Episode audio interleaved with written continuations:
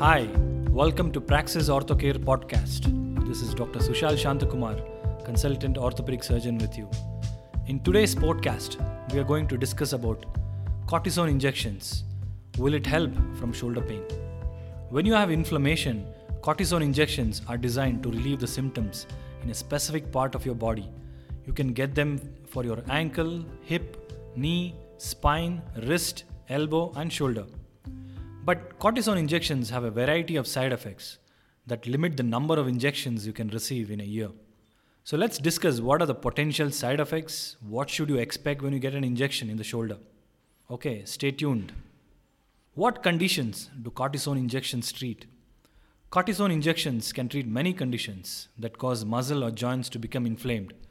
The most common condition that these shots treat is inflammatory arthritis, but other conditions may also include back pain, rotator cuff pathology, osteoarthritis, psoriatic arthritis, reactive arthritis, rheumatoid arthritis, adhesive capsulitis, or commonly known as frozen shoulder, tendinitis all over the body, and gout.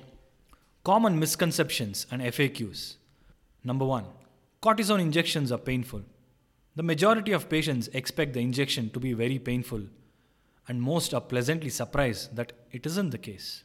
At the time of injection, it should hurt no more than a common immunization needle.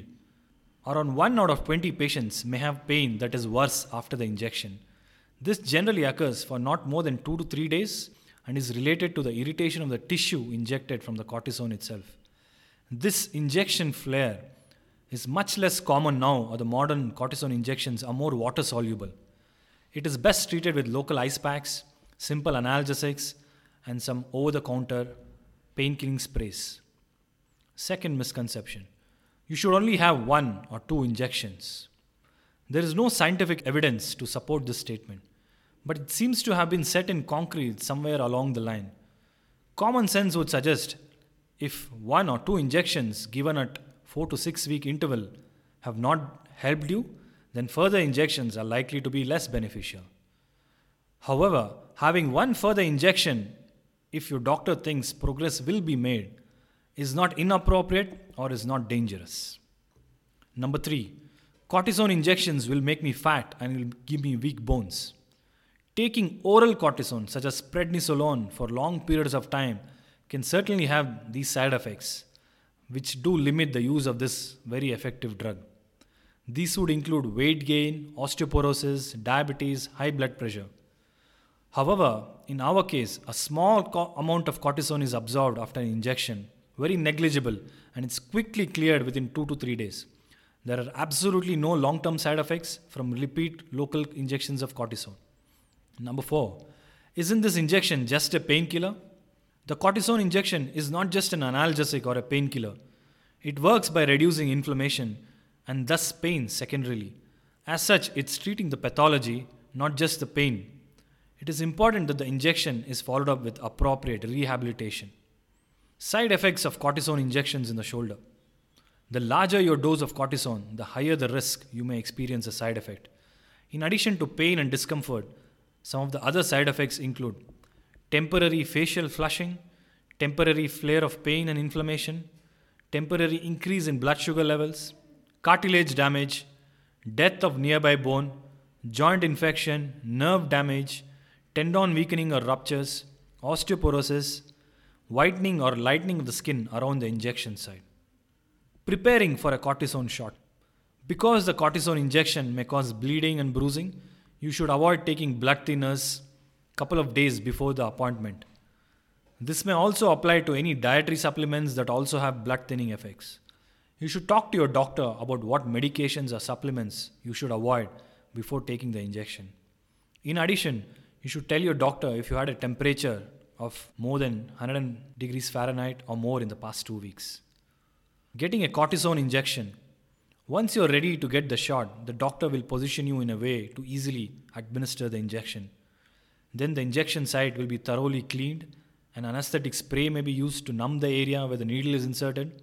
In some cases, your doctor may also use imaging like fluoroscopy or ultrasound to watch the needle's progress and place it in the right spot.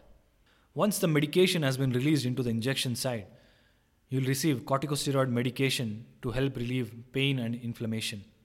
You may also receive an anesthetic to provide immediate pain relief. Once that's been completed, the doctor will send you home to recover. What to expect after a cortisone injection? For some patients, they'll feel immediate relief after a couple of hours, but for others, it might take a couple of days. How quickly the cortisone shot relieves your pain is dependent on the severity of your pain. If you have had chronic shoulder pain, then it may take several weeks before you experience continued relief. If you receive an anesthetic, you'll experience numbness for the next 12 to 24 hours. During the first 1 to 2 days, flares in the treated joint may occur, these flare ups typically decrease after a couple of days. After the cortisone shot relieves your pain, you should expect relief to last for several weeks to few months and in some cases longer. After getting the injection, you may experience some side effects like redness, warm chest, high blood sugar levels. Make sure you monitor your glucose levels if you have diabetes.